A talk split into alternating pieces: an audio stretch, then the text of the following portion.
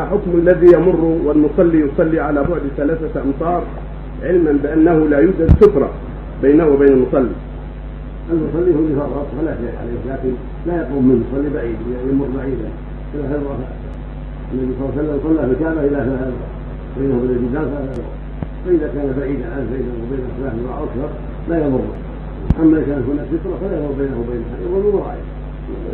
طيب يا شيخ بالنسبة في الصلاة على أئمة الحرم إذا أتى يوم الجمعة يقف الإمام في أحد المصابيح وهم محاذين الشيخ مع ثلاثة جوانب. ما يضر ما مكة فيها جهة الأرض. في مكة نعم.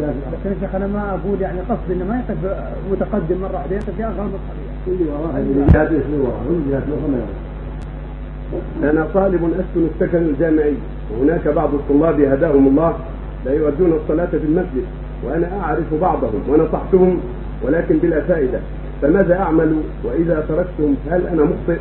أرشدني جزاكم الله خيرا.